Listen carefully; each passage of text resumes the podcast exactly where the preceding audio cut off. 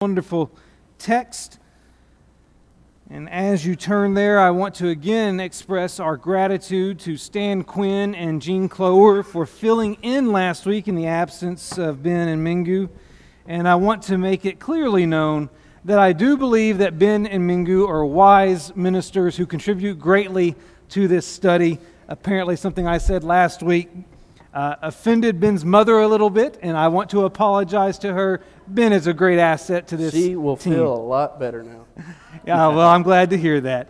So, we're going to continue our study of Ecclesiastes tonight. We're looking at chapter 3, and as chapter 3 gets started, we come across one of the most famous passages, not only in Ecclesiastes, but probably in the entire Old Testament. And we're going to start right there. We're going to read the first eight verses of Ecclesiastes chapter 3. So if you would join me in the reading of that text.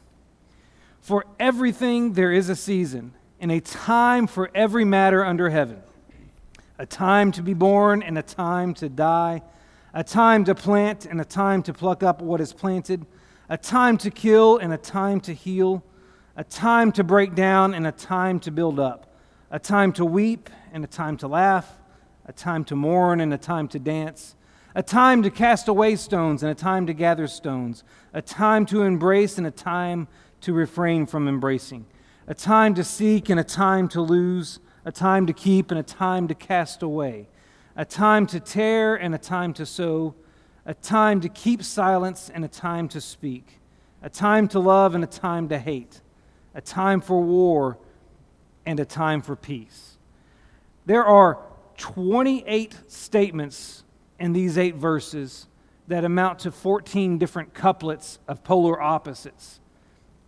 And this passage is, is so uh, fascinating to us because it, it is poetic and it is deep at the same time. And so, what is it that, that makes this passage so powerful? Actually, we probably need to begin with this question it's a question Ben posed to me uh, before this study, before we gathered tonight. Is, is this a pessimistic view of life? Is, is Solomon here in Ecclesiastes chapter 3 and in the, these eight verses, is he just looking at the world negatively? I want to start with that question, and I'm going to throw it to Ben to get us started as we investigate this unique section of Scripture. You know, uh, when we've been studying the book of Ecclesiastes thus far, we've seen so much of it, it has to do with the vanity of life, the vanity of work, the vanity of money, the vanity of all the pursuits that he had uh, pursued throughout his life. The, this preacher, Solomon, talking to the ecclesia, the, the church of Israel. And throughout the whole book, he's talked about all of these things that are worthless, are, are meaningless, are useless under the sun. But as Jay and, and others have said, those things above the sun are the things that are not vanity, are not meaningless, those things that are heavenly things, spiritual things. And so when we look at this passage, we have to understand that this passage does not stand alone. It's not like uh, there's the book of Ecclesiastes and then there's the book of Ecclesiastes 3 and it's a whole nother concept. No, it's, it's written within the context of the whole book that he's written thus far everything that comes before is all ultimately leading to this passage just the same as chapter 4 will be and chapter 5 and the list goes on. I think this passage may have been uh, over time taken out of uh, its original intent uh, because it's so like kyle said it's so powerful. It's so poetic. It, it's so true and so, is he being uh, pessimistic? Is he just simply giving up on everything? And, you know, there's a time to be born, a time to die, and that's it. Or is he just simply stating the truth? I think there's a difference here because we, it'd be very easy for us to just look at this and see that he's being very pessimistic. Or we could look at this and just realize that he's just being truthful. Now, I believe uh, a lot of people here, uh, if you ever get called a pessimist, what do you all automatically reply with? I'm a realist. Uh, some of you are smiling. I've heard some of you tell me that. If you're, if you're called a pessimist, you just say, Well, I'm a realist. And what you're saying is, I just tell the truth. And I don't bend the truth. I'm not laughing about it. I'm just telling the truth. Well, maybe that's what this writer, the, the Solomon is. He's just telling the truth about life. Listen, you're going to be born, and listen, you're going to die. Can you control either of those? You can't control whether you're born. You can't control whether you die. No matter how hard you try, both of those are going to happen. Both of those are going to happen regardless of whether you want them to or not. There can, you can put all the lotion on in the world, but your skin is still going to wrinkle. You can do whatever you want. You can be as healthy as James Howard. You can be as big of a runner as anybody else. You know, my dad is a, is a funny guy. Growing up, there was a, a funeral home director that went to church with us at West Hobb Street. And he had to deal with uh, all the deaths of the town, and sadly, uh, but I guess to do that, you have to have a bit of humor. Uh, so this guy was a big guy, big guy. And uh, my dad, just like all the Hogans, we're, we're big guys. So he would always come up to my dad and he'd say, buried another runner today. and it was just it was just their way of you know uh, understanding that no matter what you do, the end comes for all of us. And that's exactly what the writer is saying. There's a time to be born and a time to die, a time to plant, a time to pluck what is planted. And this is a whole list of opposites, of antonyms, right? This is a list of all the different things under heaven, like he says. There's a purpose for every, there's a time for every purpose under heaven, verse 1. Notice one more thing about this passage, this first eight verses, is that these are universal truths all the way under heaven, these are universal truths, these first eight verses. It doesn't matter what region of the country you live in or what time you lived on this earth, all of these statements are true. There is always a time to weep, and there's always a time to be happy. And the list goes on throughout this first eight verses. But I think, like Kyle, I think, I think we have to look at this, these first eight verses within the context of the whole book. No, he's not being pessimistic. But just like he has been with the whole book, he's just telling the truth. This is a wise preacher, like we have said, who at the end of his life is just imparting that wisdom that he has gained over the time that he's lived. These are fundamental, essential proofs, uh, uh truths that we can always lean on. Uh, and again, the message of these first eight verses is there's nothing you can do to reverse these facts. You're going to have times of weeping, and you're going to have times of laughing. You're going to have times of gain and times to lose, a time to tear and a time to sow, and all the list goes on and on. These cannot be reversed. They're going to happen to everyone, no matter who you are, what stature you gain. We're talking about one of the richest people who ever lived, one of the wisest people who ever lived still, all of these things are true. And I think he's not being pessimistic. I believe he's just telling us the truth. And that's how we should read this verse. And there's plenty of more to say about all of these individual things. Yeah, kind of building on that. I'm trying to take my microphone. Building on that, I think, well said, Ben. I think there's a purpose. I think that's his point in, in going into this. I, I, see Ecclesiastes chapter 3, verses 2 through 8 as the glass half full uh, illustration that we often use. It depends on how we look at it.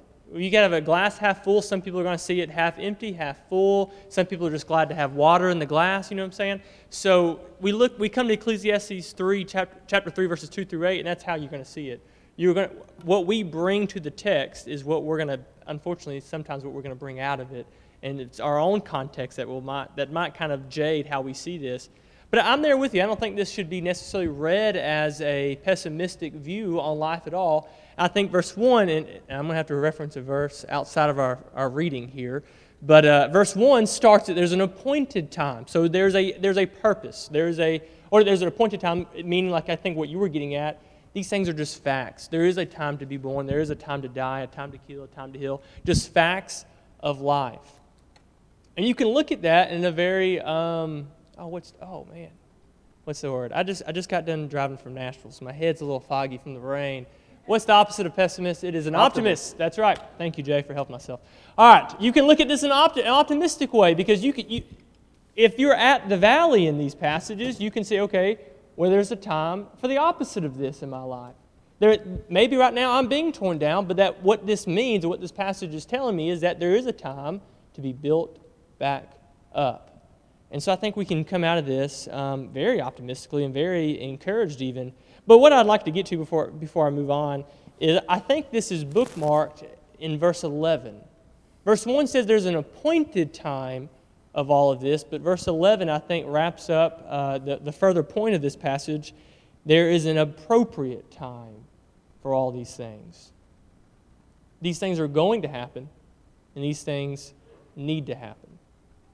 I think another translation, some of your translations might say, He has made everything beautiful in its time. I, am reminded of Romans chapter 12 and verse 15 Rejoice with those who rejoice, and weep with those who, weep with those who weep.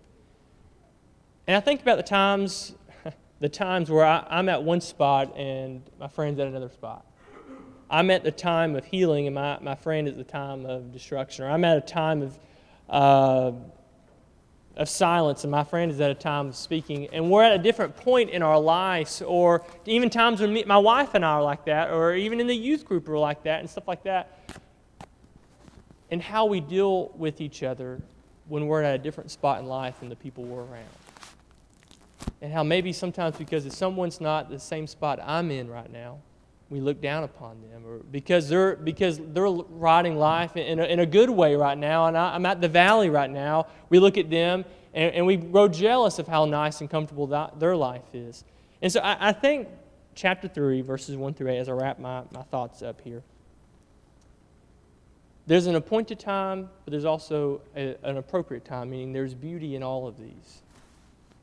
And you, and you look at some of these, you say, how can there be beauty in death? Well, that's, that's the beauty of being a Christian. When we lose those who, yes, it's still painful to lose, but they're Christians, there's abundant joy and abundant beauty in knowing where they're going. And so, once again, reaching above the sun to find purpose. And uh, under the sun, yeah, this is bad. verses 2 through 8, it's a bad look at life. But above the sun mentality, verses 2 through 8, there's, a, there's beauty in each one of these. There's pride and, and, there's a, and there's a good time for all of these. And so I think it's, it's how we come to it and, and, and the mindset we bring to it. I think this, um, this is a great um, way of description of our life. I mean, I agree that it is a, it is a truth of our life. I mean, about our life. I mean, our life is uh, full of these things, and uh, we can some some things we can choose the time, some things we cannot, and some things just happen, and some things we can plan to make it happen.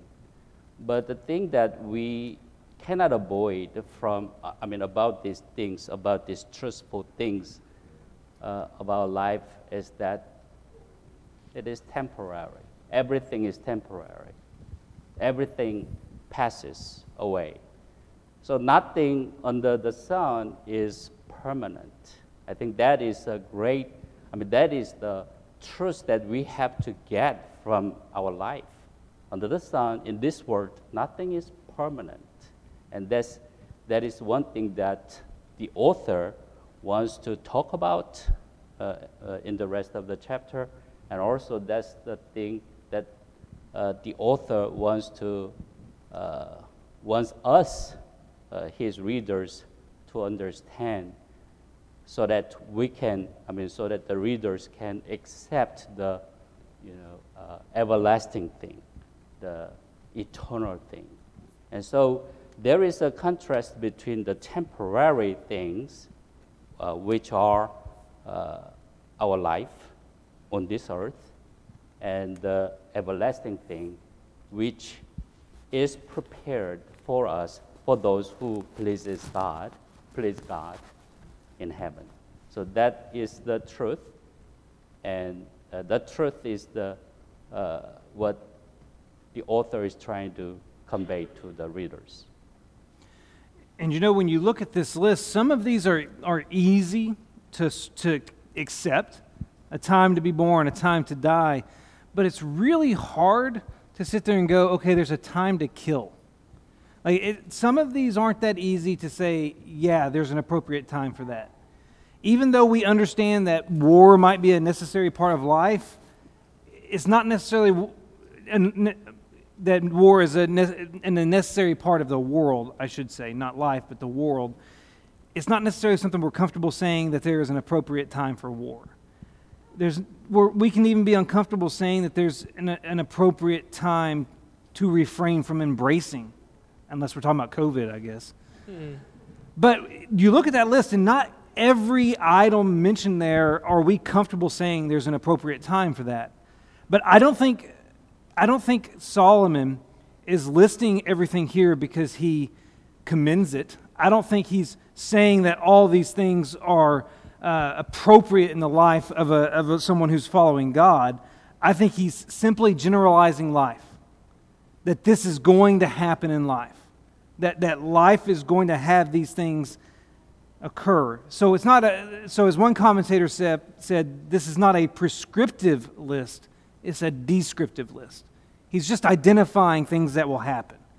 And so we shouldn't look at it and go, oh, God said there's an appropriate time for me to kill somebody, and then try to uh, figure out when that time is. That's not what's happening here. Solomon is simply saying, here's a list of the things that are going to happen it's, they're unavoidable, they're part of life. It's a descriptive list, not a prescriptive list. And so, uh, guys, do y'all have any other thoughts on this section before we transfer to, to the next section? All right, then let's turn our attention to verses 9 through 15. Ecclesiastes chapter 3, verses 9 through 15. Let's start in verse 9. What gain has the worker from his toil? I have seen the business that God has given to the children of man to be busy with.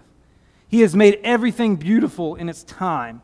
Also, He has put eternity into man's heart, yet so that he cannot find out what God has done from the beginning to the end. I perceive that there is nothing better for them than to be joyful and to do good as long as they live. Also, that everyone should eat and drink and take pleasure in all his toil. This is God's gift to man.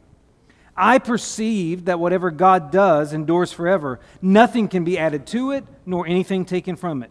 God has done it so that people fear before him. That which is already has been, that which is to be already has been, and God seeks what has been driven away. Now, the, the first thing I notice here is that Solomon poses a question that he's already asked and that he's already answered. So if you look there at verse 9, what gain has the worker from his toil? That's essentially the same question that he asked back in chapter 1 and verse 3. He just worded it a little differently. In chapter 1 and verse 3, he said, What does man gain by all the toil at which he toils under the sun?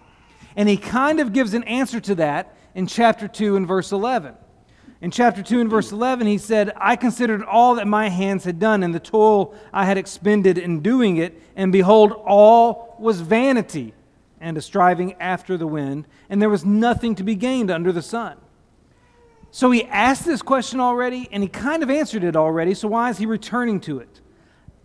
I think the reason he's returned to this question is because he hadn't answered it with God in the picture yet. In the verses that follow here in chapter 3, between verses 9 and, and, and 15, he's going to reference God repeatedly. In fact, he's going to focus on God's work rather than man's work. So he's going to say, I've seen the business that God has given to the children of man. He's going to say, God has made everything beautiful in its time. He's going to say, God has put eternity into man's heart. He's going to say, man cannot find out what God has done, and whatever God does endures forever. And then he's also going to say that God seeks what has been driven away. The emphasis turns to God's involvement. And I think that's significant because the, the, the, the verse that I think is the most important in this whole chapter, Jay has already alluded to, is verse 11. God has made everything beautiful in its time. So you can go through verses 2 through 8 and look at all the things that happen, that there's a time for.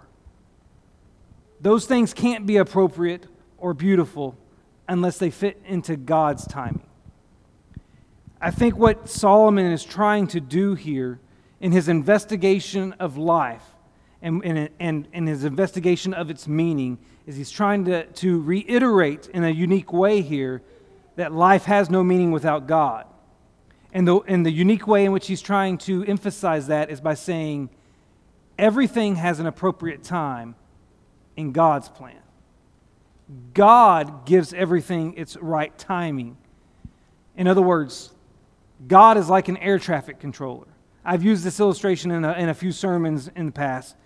God's like the guy who sits up there in the control tower at the airport and is telling planes when they can take off and when they can land, where they need to take off from and where they need to land. He's giving the directions because he can see the entire grid. The air traffic controller can see all the planes that are in the air. They know that they, the air traffic controller knows what's going on that you can't see from your seat inside the, the plane as you sit out there on the tarmac and complain. But the air traffic controller, he is up there and, and he's ensuring the safety of everyone who's, who's under his purview. And sometimes, in order to accomplish his objectives, he might have to make you wait. He might have to delay that flight. He might have to give different instructions to, to different pilots. But it's all because he can see from his vantage point what the perfect timing is for takeoff and landing. And I think that's a great analogy for God. He can see the grid you and I can't see. Did you notice in verse um, 15, Solomon said, That which is already has been. But he followed that up by saying, That which is to be already has been. That which is in the future already has. God sees perfectly past, present, and future. Jesus is the same yesterday, today, and forever. We can appeal to those type passages. God's the only one that has perfect timing. And so, what I believe the message of Ecclesiastes chapter 3, the first half of it is, is that we need to surrender our time to God. David once said, My times are in your hands. That's the mentality of someone who puts God on the throne. My time is in his hands because he's the only one that really perceives and understands and controls time. And so for me, when I, when I come into this section of Ecclesiastes chapter 3, I see the emphasis really being placed on God as the one who understands timing. I see it a little bit differently from uh, uh, Kyle. Um, I think there is a, a, contrast between the temporary, earthly things that we are uh, engaged in, and that is God's God. That is what God has given to the children of men in verse 10, and that is the business of human beings. But He also gave us the eternity in our heart that we have to seek I mean, we should seek God's eternity, eternal value, eternal, uh, uh, eventually salvation. And what is being contrasted here is that uh, God put us here on earth temporarily, and but He wants us to seek the eternal things, eternal value. That is the contrast. That is the uh, contradiction. Our life and our existence on earth and what God wants us to do. Those two things are contradictory. And the author of this book, Ecclesiastes, wants us to understand it. And he puts these words uh, for us, for the readers. Uh, it is uh, uh, verse 14. I perceive that uh, whatever God does endures forever, obviously. Nothing can be added to it, nor anything taken from it. God has done it so that people fear for him. That which is already has been, that which is to be already, uh, already has been and God seeks what has been driven away. This is the key phrase. God seeks what has been driven away. This implies judgment. God puts the universal, eternal law overall, and we have to follow it. Like Carl said, God knows the perfect timing, and we have to obey, uh, obey the rule, obey the law. But sometimes, I mean, many times, many people, the children of men, drive themselves away from the God's law. And God set a day, God fixed a day in which He will judge those who uh, drove, uh, drove themselves away from God's law. So, what the author is trying to tell the readers to understand here is that, you know, even though God puts us here on earth for temporal, temporary works, like the works, like the events that he described in the first eight verses, but God also also puts the eternal uh, eternal goal in our heart into our hearts, so that we have to get the perspective of God and God's will to seek the eternal values, and God will reward us who pursue the eternal values in this earth, even while we toil for the temporary, temporary uh, things. So that's the contrast. Uh, our existence on this earth is temporary, and what we have to seek for and what we have to pursue after is the God's eternal will, which is the salvation. Yeah, absolutely. I think a, a, a, phrase that jumped out to me that I think provides uh, meaning and purpose to, to all of this so far is in verse 11 as well. That I think that which what you were uh, touching on, Mingu. He has also set eternity in their heart. And I think that that's in contrast, like you're saying, to what verses 2 through 8 were saying. There's a, a time for this, a time for that. It was very a pinpoint. This is there's a moment for this, there's a moment for that. But then the contrast to that is that we have eternity set in our hearts. And that's why I think we can we we strive to find purpose sometimes in our everyday in our, our everyday toils in our work life or the meaning of this or the meaning of that. It's because we have something so much more set in our hearts. That's why, and it, it's odd that, and maybe this is his, he's come to this conclusion, but that's why Solomon isn't able to find purpose in pleasure, isn't able to find purpose in, in, in possessions or profits or wisdom or anything. It's because they're all temporary.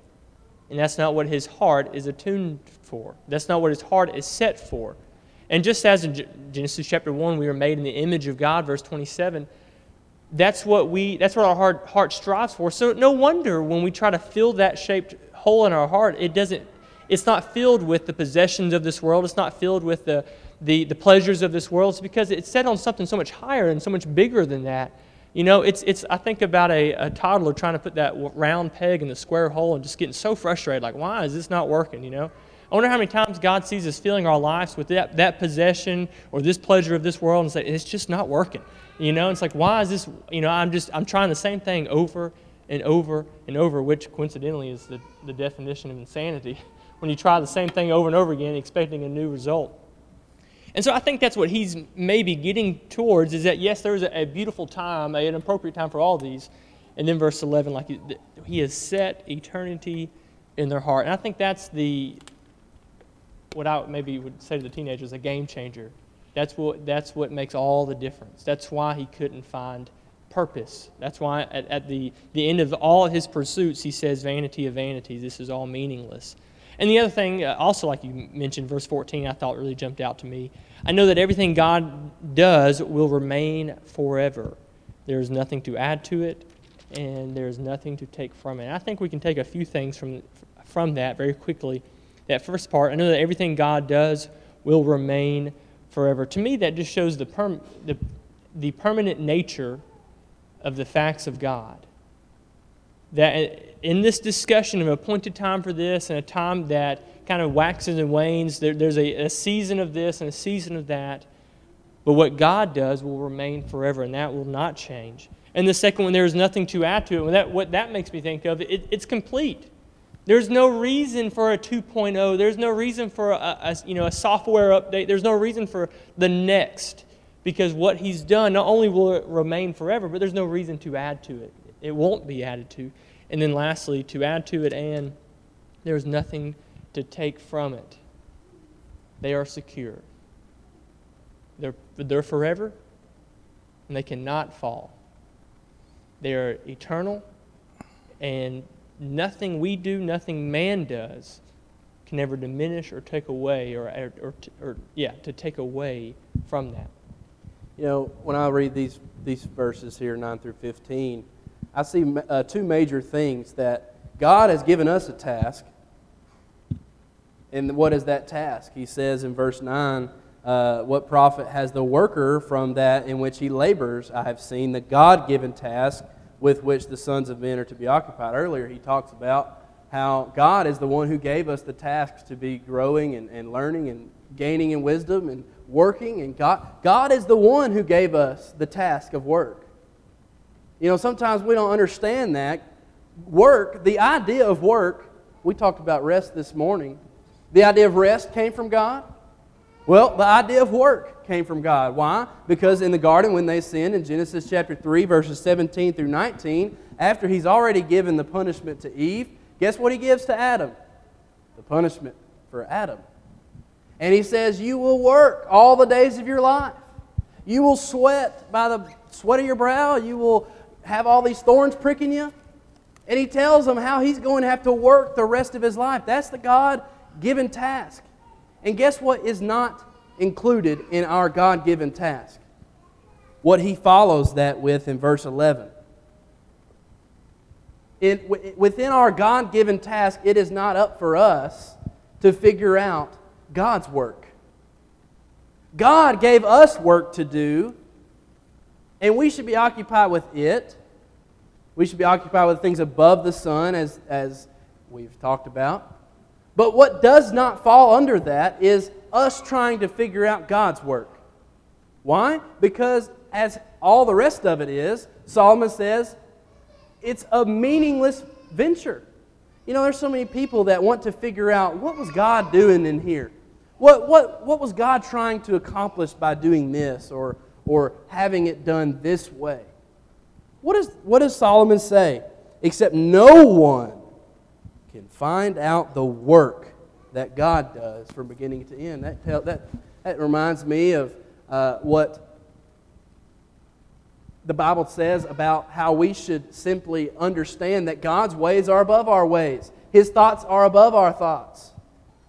Why did God give us work in the first place? Well, because the Bible tells us that idle hands are a devil's workshop. Whenever we're idle, we are simply putting ourselves away from God because God was the one who established us to be workers. That's the first thing, that God has given us a task. The second thing I see is that no one is able to figure out God's task. God's work. The work that God does from beginning to end, no one can understand it. Who is saying this? The second wisest man to ever live, the wisest man not named Jesus, is saying to us, no one can understand God's work from beginning to end. He tells us what we can't understand and then tells us what he can understand. Right there in verse 12. He goes from, we can't understand God's work, to verse 12, I do know that nothing is better for them to rejoice and to do good. So he lists things that we can know. These are some things we can know. Solomon tells us he knows that it's better to rejoice than to weep. He has learned that it is better to do good than to do bad. He has learned that enjoying your labor is a gift from God. He has learned, he knows that whatever God does, it is forever. It is not to be edited. And it's not to be edited because God has his reasons reasons that no one can understand. We have to submit to that. You know, that's one of the hardest things as Christians, is submitting to God's sovereignty. God, God's sovereignty, excuse me. We have got to submit to God's sovereignty because He has His reasons. He is the Almighty, He is the All Knowing, He is the All Present God. And so when we spend all of our time trying to figure out God's business, we need to start focusing on our business. Because we can't understand God's business, and we weren't meant to. So when we spend all of our time focusing on why God did this and why God did that, why does He allow this, why does He allow that, it's simply meaningless and useless. Because God is sovereign and He does what He wants to do. And whatever we can know this, whatever He does was the right thing. God always does the right thing. And that's why He's not the one that has to give an account. Verse 15 God requires an account of what is past, what we have done with our work. God has no account for Him because He is the one who gave us the work to do. That's what I'm thinking about in these few verses. Any other thoughts on this section before we go to the last? All right, turn to verse 16 now, and we'll read through the end of the chapter. Ecclesiastes chapter 3, verse 16 through 22. Moreover, I saw under the sun that in the place of justice, even there was wickedness, and in the place of righteousness, even there was wickedness. I said in my heart, God will judge the righteous and the wicked, for there is a time for every matter and for every work. I said in my heart with regard to the children of man that God is testing them, that they may see that they themselves are but beasts. For what happens to the children of man and what happens to the beast is the same. As one dies, so dies the other. They all have the same breath, and man has no advantage over the beasts, for all is vanity. All go to one place, all are from the dust, and to dust all return. Who knows whether the spirit of man goes upward and the spirit of the beast goes down into the earth? So I saw that there is nothing better than that a man should rejoice in his work, for that is his lot. Who can bring him to see what will be after him? Jay, what stood out to you about this section, or, or what did you notice as we bring this one to a close? When I'm reading Ecclesiastes, I kind of imagine uh, Solomon wearing two different caps. He's got two different thinking caps on. One is under the sun, and he takes it off, and he reasons above the sun. Well, verse, 15, verse 16, he transitions back to this worldly mindset. He puts his under the sun thinking cap back on. He says, Furthermore, I've seen under the sun. And then with that mindset, with, this, with no eternity in his heart, only thinking of the temporary, this is the, the reason that he comes up, the logic that he uses and, and where it takes him. I think that's with, with that reasoning, this under the sun reasoning, where there's no eternity, where there's no purpose in things, all vanity is vanity, back to, to all those same, those previous mindsets. This is where he then gets to down in verse uh, 19. For the fate of the sons of men and the fate of beasts is the same. What a dangerous, what a, what a dangerous belief to have. And, but that's where men go to when they don't have this eternal purpose in their minds. That there is no difference between man and beast because we all are just born and die. In verse 20, and who would know? Who knows that the breath of man ascends upward and the breath of the beast ascends downward? Who knows what happens to the, their souls afterwards? And when you, when you go, when you continue with that logic, imagine the inconsistencies man has to follow, or if man and beast are simply the same thing then who are we to, to kill them? Who are we? We're no better than them. You, you know, and so I think this shows the, I guess, the meaningless, meaninglessness or the, the, the problems with the logic of man when eternity is not considered. considered. When the, the logic uh, of eternal purposes aren't on our minds, this is where we are led to. Well, we're no better than a beast in the field because we're born and we die. In verse 21, I have seen nothing. I have seen that nothing is better than that man should be happy in his activities, for that is his lot. For who will bring him to see what will occur after him? He's back into this downward kind of slope of thinking is the best a man can do is just finding a little bit of joy in what he's doing. And just try not to think about after you die, you're not going to know what happens. And so as we kind of see Solomon kind of go, you know, go off on this mindset, use this mentality to look at the world, and, and he swaps back over to looking at the world through these glasses. Maybe glasses are a better illustration than caps. Uh, he's got his under the sunglasses on here, right? And he's seeing them through that lens. But when he's having these glasses on, it, it's such a depressive mindset, this, such a depressive point that he comes to. For who will bring him to see that? For who will bring him to see what will occur after him? And so tonight, as I reflect at the end of this, I am just extremely grateful that in my life I have been blessed to always have the eternal glasses laid before me. Even before I, I was baptized, even before I was a Christian, I, I had people in my life that helped me see things in the eternal lens and helped me find purpose in life when if I, if I hadn't had Christ in this situation, if I didn't have the, the true joy of God to rest on in that situation, you know, I think I would have come to the same decision he comes to. What's the point of it all? And so I, am extremely grateful tonight that I've always had the luck of having those lenses next to me to look through and to, and to see all of life through.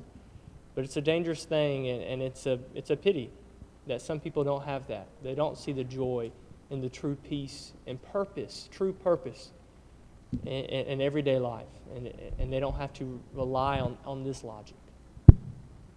Uh, uh, it's not uncommon for the Bible to see uh, people without faith like animals. For example, 1 Corinthians chapter 15, uh, verse, 20, uh, verse 32, uh, Apostle Paul says this What do I gain if, humanly speaking, I'm uh, reading from ESV, humanly speaking, I fought with beasts at Ephesus. Here, humanly speaking, in Greek word, as a human, as just a natural human, uh, is a ESV translation is a little bit weird, humanly speaking. It, it is uh, it's not speaking, something like that is not in the original uh, language. So, what Paul is saying is that without faith, uh, by which I can be resurrected on the day of judgment, what, what would I gain? What would I have gained when I fought against a beast in Ephesus? So, the Bible uh, depicts just a natural person like an animal.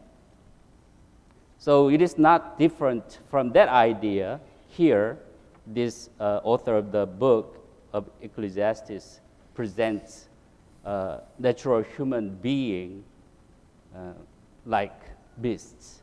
So without the without faith, that is, without uh, righteousness, righteousness of God, without pursuing eternity of God, humans are basically like animals. So that's, that's the kind of uh, literary device uh, this author adopts for the readers to understand the strong Word of God for them to be saved, for them to have the uh, understanding of God, for them to have the purpose uh, of life that God assigned unto them. So, um, this section obviously, I think, obviously saying that you have to you have to seek God. You have to know God. And you have to do good according to God's will. Otherwise, you are like animals. You are like just like beasts. So that's the message is very strong. And God pointed a time, I mean appointed a time to judge uh, to judge all of us according to what we have done on this earth. That's the point. I think that's the point of this section. You know, Mingu, when you're talking about uh, those who are in the world are, are like animals, like you're saying with this passage here. I believe it's also true that in his investigation that Cal has called it, of life, one of the main instances of his investigation that he examined was himself. And when he examined himself, he found all the same things he found in the world, too. He's warning the ecclesia, the, the ecclesiastic, the church of Israel don't be like this. Don't search after the vain things like I did. Because when you do that, you're no different than an animal who cannot discern the will of God. Can an animal discern the will of God? No. What has God done? Verse 11. We always go back to verse 11 tonight because it's so key. It says, God has put eternity in their hearts. Even though God put eternity in their hearts, we find verse 16. When he looked at the world, when he looked at himself, instead of judgment, wickedness was there. Instead of righteousness, iniquity was there. And like Jay was saying, when we talk about under the sun, absolutely, this is true. When we look at the world, we've said things like this for so many years. Man, the world is terrible. There's so much sin, so much unrighteousness, so much hatred, so much division, so many terrible things in the world. But we have to understand that those things are also within us. He is not saying, I am righteous and God's not going to judge me because I'm righteous. He's saying, I'm right there with you. I'm under the sun. And from all my life, I have lived under the sun. Don't be like me, Israel. This is a letter to Israel. Do not be like me. Be above the sun. Because God is going to judge the righteous and the wicked. And just like there's a time for all those things in the first eight verses, there's a time for that judgment. And it's coming. So instead of God's will, even though God set eternity in our hearts, which means He set righteousness, He set judgment, He set all the good things that He lists here. Even though God set that in every one of our hearts, when we examine ourselves, we find the opposite. Or at least you should. At least you should see your iniquity, be able to own up to your own failure. If you don't, that's when you really lose your way. That's when you start to live under the sun, as we've talked so many times. And so, this is, this is the message of chapter 3 to me that we can live above the sun, and if we don't, this is what's going to happen. And so, I think we have to understand also, like I was saying, Solomon is openly admitting he lived under the sun. I did it all. I didn't keep myself from one thing. And I wish I didn't do that. Don't be like me. It's a strong message that I think we can't forget as we live our life. That we need to learn from this letter. Same way he's writing to Israel, we could look at it as if he's writing to us. Because no one tried more than Solomon did, no one experienced more than Solomon did. And so the message still rings true to us tonight. And I think, I think that's my takeaway tonight as we walk away from this study. Um, not to be under the sun. One final thought. It, it seems as Solomon is drawing this chapter to a close that he has, he has this view of life not having anything beyond the grave. You get that perception because he said to in his heart that we're no different than beasts. But we have to remember that moments earlier he said God has put eternity into our hearts. And moments earlier he acknowledged the reality that a judgment is coming. And then if you skip over to chapter 12 and verse 7, he had a little bit of a different perspective there at the end In chapter 12 and verse 7, he said, The dust returns to the earth as it was, and the spirit returns to God who gave it. Really, the thrust of Ecclesiastes is live with your life focused on that which is eternal versus that which is temporal. Realize that there is more to this life than what is under the sun. And so, with that, I want to offer this invitation that if you find yourself focused on the temporal, if you find yourself focused on life under the sun, something needs to change. Because there is a day of judging coming, there is eternity to face. And one day, your spirit will return to the one who gave it to you to face that judgment. Are you ready for that? If not, please reach out to one of us ministers or, or, one of the shepherds of this congregation so that we can assist you in correcting what needs to be corrected or we can assist you in becoming a child of God. And with that, let us close out our time of study tonight with a word of prayer. Our Heavenly Father, we are grateful tonight for the opportunity to assemble. We're grateful for the opportunity to study your word. We're grateful for the insights and wisdom that Solomon spoke in this unique book. Lord, help us to live above the sun. Help us to live with the understanding and the appreciation that you have placed eternity in our hearts. And Lord, help us to rely on your timing. Lord, we ask that you forgive us of our failures and forgive us of those times that we have been too focused on that which is temporary. And Lord, help us to live a life with eternity in the forefront of our minds. Thank you for providing a way for us to, to receive eternal salvation and help us to not take that for granted. It is through the name of your Son, Jesus Christ, that we pray.